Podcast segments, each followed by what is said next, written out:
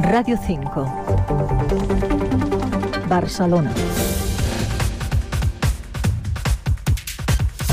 Bon dia, són tres quarts de nou del matí. Desacord entre la Generalitat i el Ministeri d'Habitatge sobre l'índex de preus de lloguer.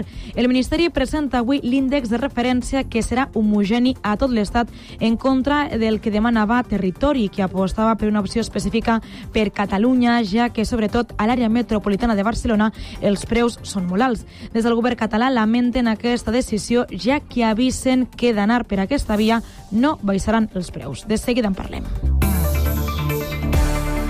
El trànsit a Ràdio 5. Matí complicat a les carreteres per una nova protesta de la pagesia. RAC, Àlex Huguet, bon dia. Molt bon dia. On es noten més les manifestacions pel que fa a la circulació a la xarxa viària continua sent sobretot a la demarcació de Girona, amb els desviaments tant des de l'AP7 com de l'N2 des del tram de Puntós, que provoquen retencions en la mateixa nacional en trams com Oriols i Vilamalla, així com a la C26 en direcció a Olot. I per la zona de Tàrrega destaquem també el tall de l'A2 a Vilagrassa provocant eh, congestió en els dos eh, sentits. Un, en un matí, amb algunes incidències, també ara un accident a la C33 sortint de Barcelona en sentit nord, talla un carril i complica, per tant, tota la sortida des del Nus de la Trinitat i la Meridiana, amb més de 4 quilòmetres de congestió des de la B10 a Sant Adrià i el Bon Pastor, i també continua la calçada tallada a la B151 eh, per un accident a prop de Rubí, i en general, amb més retencions als trams habituals tant de les rondes com dels accessos a Barcelona. És tot des del RAC. Bon dia. El temps a Ràdio 5. Ivan Álvarez, bon dia. Bon dia. Avui a la província de Barcelona seguirem amb inestabilitat. El vent seguirà sent un dels protagonistes, ja que bufarà d'intensitat moderada i fins i tot amb ràfegues que poden arribar a ser fortes a la meitat sud de la província. Tindrem de nou cels ennuvolats amb precipitacions dèbils i disperses durant la primera meitat del dia i les temperatures es mantindran sense grans canvis significatius. Arribarem als 19 graus de màxima a Vilanova i la Geltrú i a Rubí, 18 a Barcelona capital i a Sabadell, 17 a Manresa i Mataró, 16 a Igualada i 15 a Vic. És una informació de l'Agència Estatal de Meteorologia. Desacord entre el govern espanyol i la Generalitat per la limitació del preu del lloguer. El Ministeri d'Habitatge presenta avui el nou índex de preus que ha de ser la referència a les zones tensionades, com és el cas de l'àrea metropolitana de Barcelona. Des de Territori, la consellera Esther Capella es reunia aquest dilluns amb la ministra d'Habitatge, Isabel Rodríguez, per plantejar la fórmula catalana, però la resposta del Ministeri és que serà el mateix índex per a tot l'Estat, el que no agrada al govern. No compartim l'índex que des del Ministeri doncs, s'ha doncs, proposat. Per tant, el Govern espanyol, el Ministeri d'Habitatge i Agenda Urbana s'ha negat a establir un sistema d'índex de referència que no sigui homogeni per tot l'Estat. Pel govern, els principals problemes de la fórmula estatal és que incorpora un ventall de preus obert amb màxim i mínims i que utilitza una fórmula uniforme per a tots els territoris de l'Estat.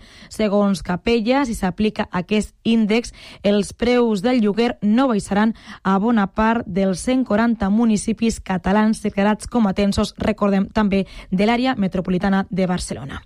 Encara sobre habitatge, parlem de Badalona perquè la Generalitat confirma que assumirà més de la meitat del els costos de l'estudi de la zona d'influència de l'edifici esfondrat ara fa tres setmanes. Ferran Cuixart. Un estudi que, recordem, inspecciona més de 400 habitatges del barri del Raval de Badalona. Ho ha assegurat la consellera de Territori, Esther Capella, amb la previsió de la signatura d'un conveni entre Generalitat i Ajuntament de Badalona. El conveni és per garantir que els tècnics podran entrar a tots els pisos i que, per tant, tenen l'aval de les dues administracions. I en quant a les xifres, miran en funció del cost d'aquests informes. Un cop fet aquests estudis, tant Capella com el Biol han apuntat que s'analitzaran quines són les següents accions, si són rehabilitacions o ajuts econòmics, sempre i quan comenten sigui estrictament necessari. Ara mateix hi ha 20 persones usant el servei habitacional de l'Ajuntament.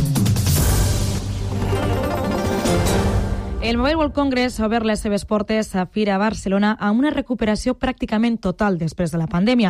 Així ho destacava el director general de la EGSMA, John Hoffman. An amazing first day. Uh, just phenomenal. I think that the... Assegura que ha sigut un molt bon primer dia, que tots els debats, les conferències, les xerrades, les exhibicions del For Yes For Now, tot està sent increïble, assegurava Hoffman. El certamen de telefonia mòbil i tecnologia està també canviant amb el pas del temps i cada vegada perden més pes les aplicacions o funcions relacionades precisament amb la tecnologia, amb la telefonia, volíem dir, Àlex Cabrera. La primera jornada del Mobile ens deixa passadissos plens de congressistes d'arreu del món i una activitat frenètica a Fira Barcelona. Ha tornat amb força el públic xinès, ocupant grans espais com és el cas de China Telecom o Huawei. Aquesta darrera té reservat gairebé tot el pavelló número 1. Pel que fa a les novetats, la intel·ligència artificial marca l'agenda d'enguany amb aplicacions que observem arreu. Un cas bé podria ser aquest. I would like to book a table for tonight, please. We're going to be five people. Me gustaría reservar una mesa para esta noche. Por favor, vamos a ser cinco personas. Claro, ¿a qué hora? Of course, at what time? At 9 o'clock, please. Samsung porta al mobile aquesta aplicació que es basa en intel·ligència artificial per traduir converses a l'instant. També ha centrat totes les mirades l'ordinador de Lenovo, que té la pantalla transparent. Ens ho explica Mónica García, responsable de comunicació i de producte a Europa. Un eh, portátil, como podéis ver, con una pantalla micro LED, micro LED, eh, completamente transparente, es 100% transparente, podéis pasar la mano por detrás, podéis ver a la gente que está frente al portátil. ¿Y por qué traemos este equipo? Porque creemos que es la combinación perfecta entre el mundo virtual, el mundo digital y el mundo real. El mobile ha tornat amb força i fins dijous seguiran les presentacions de producte. També és important el programa ministerial que té lloc aquests dies al Congrés. Aquest dilluns han visitat el Saló, entre d'altres, el president del Paraguai i el ministre de Telecomunicacions de Colòmbia. Gràcies, Àlex. Aquest dimarts els països tornen a protestar a diferents punts de Catalunya. A Barcelona han convocat una concentració a les portes del Departament d'Acció Climàtica, on a més també es reuniran amb el conseller David Mascort. La trobada serà amb la plataforma Revolta Pagesa, l'entitat que va sorgir de les manifestacions del 6 de febrer. Entre les peticions, reduir la burocràcia o també més flexibilitat de cara a les restriccions d'aigua per la sequera. El sector assegura que hi haurà més mobilitzacions. De fet, una altra entitat, Assemblea Pagesa, ha anunciat protestes de cara a Setmana Santa. I atenció a aquesta xifra, el 24,4% de la població a Catalunya està en risc d'exclusió social. Una xifra, però, que s'ha reduït en tres dècimes respecte a l'any anterior. D'altra banda, però, augmenta el percentatge de població que viu en situació de privació material i social severa, que se situa en el 8,9%, 9 dècimes superior a la del 2022, segons dades de l'IDESCAT. Marga Esparza. Segons els resultats de l'enquesta, el 24,4% de la població de Catalunya es trobava l'any 2023 en situació de risc de pobresa o exclusió, tres dècimes menys que el 2022. En canvi, augmenta el nombre de persones que viuen en situació de pobresa material i social severa. El 36% diuen no poder fer front a despeses imprevistes de 800 euros i el 20% diuen que no poden mantenir la casa a una temperatura adequada però hi ha una disminució de dos punts dels que diuen que arriben a final de mes amb dificultat. Per edats, la pobresa o exclusió disminueix en els majors de 65 anys però el grup de menors de 16 anys augmenta 6 dècimes. Francina Alzina, presidenta de la taula d'entitats del tercer sector social. Cal fer una aposta ferma per polítiques socials preventives i també cal una millora de la cobertura de les prestacions socials, de la seva quantia i, molt important, establir un sistema que actualitzi aquestes prestacions segons l'encariment del cost de la vida a cada moment. L'enquesta també assenyala que el 62% de les llars han rebut alguna prestació. Radio 5. Barcelona. 7 minuts i seran les 9 del matí. El Tribunal de Comptes ha arxivat la querella d'Agbar contra Ada Colau i el seu equip per la concessió de subvencions a entitats socials com la PAC o l'Aliança contra la Pobresa Energètica per considerar que la companyia d'aigües no ha presentat proves que acreditessin que les subvencions no estaven ben donades o causessin un perjudici real a les arques municipals. Des de Barcelona en Comú s'han afanyat a recordar que aquesta és la querella número 18 arxivada en el que consideren pràctiques de low-fair. Maite Boada. A no poder acreditar que les subvencions no estessin ben atorgades, el Tribunal de Comptes ha decidit arxivar la causa contra Ada Colau i el seu equip. Els tribunals ja van fallar contra Akbar el juny del 2021 per una altra denúncia d'Aigües de Barcelona contra l'aleshores alcaldessa de Barcelona per encarregar uns estudis per remunicipalitzar l'aigua que tenien un cost de gairebé 900.000 euros quan consideraven que no tenien competència sobre el servei. Amb aquest nou arxivament, Barcelona en Comú recorda recorda que aquesta és la querella número 18 arxivada contra Colau i el seu equip, amb pràctiques de l'ofer, fent servir la justícia per desacreditar o desgastar algú.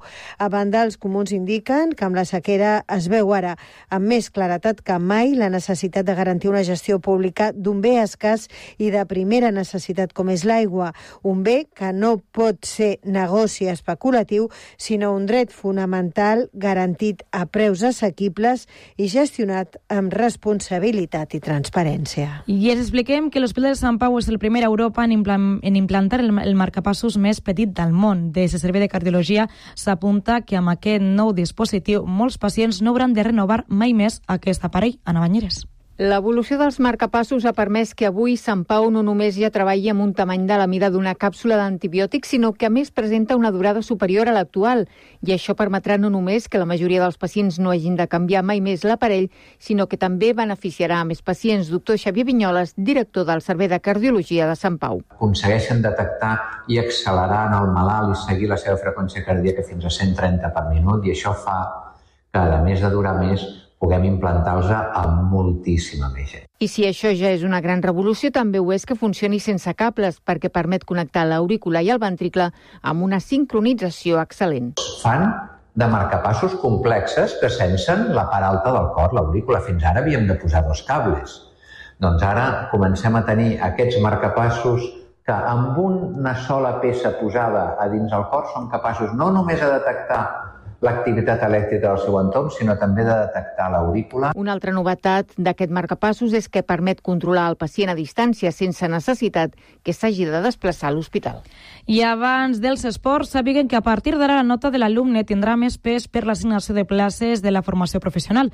Una altra novetat a les preinscripcions és que es crea un procés de repesca al setembre. Lourdes Gata.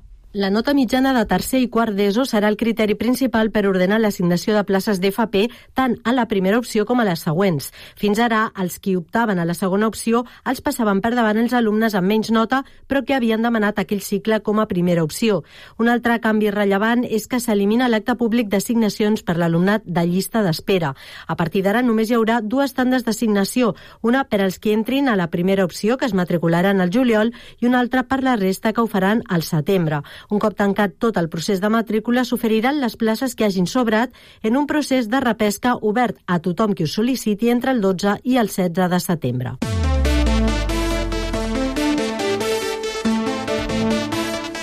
Radio 5 Esports El Barça presenta el jugador Ricky Rubio oficialment com a nou jugador de l'equip. Jorge Agüero, bon dia. Bon dia. Una presentació elegant, molt emotiva, amb el seu entorn, el president Laporta, el coach Roger Grimau i, a més, de diversos companys d'equip i, sobretot, l'acte per commemorar la signatura de contracte de Ricky Rubio amb el Barça va estar molt sincer i molt honest. Des de l'1 d'agost cada dia que m'aixecava, eh, per mi el bàsquet s'havia acabat, no? Hem estat a la foscor, eh, però al final treballant se surt. Eh, I avui comença aquesta etapa nova al Barça i quan acabi l'etapa a final de temporada pensarem en la següent, no? El Barça del Nou, de moment, demana anar pas a pas, centrar-se en el present i, tot i que s'espera el seu retorn aquest divendres a l'Eurolliga contra el Mónaco, encara ni ell mateix ho va voler confirmar. En el Barça femení de futbol, les jugadores Aitana Bonmatí i Salma Parayuelo estan nominades als Premis Laureus. Bonmatí està en la categoria de millor esportista femenina i Parayuelo en la categoria de millor esportista revelació. Els premis s'atorgaran el 22 d'abril a Madrid.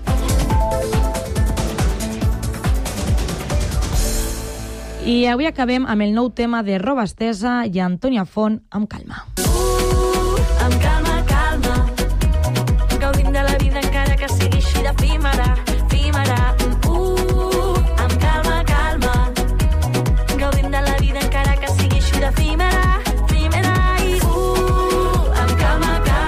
Així sona el darrer avançament del nou disc que estrena aquest dijous, un disc de Lobo Lo Millor que presentaran el proper 21 de maig a la Sala Polo de Barcelona dins del Cruïlla Primavera.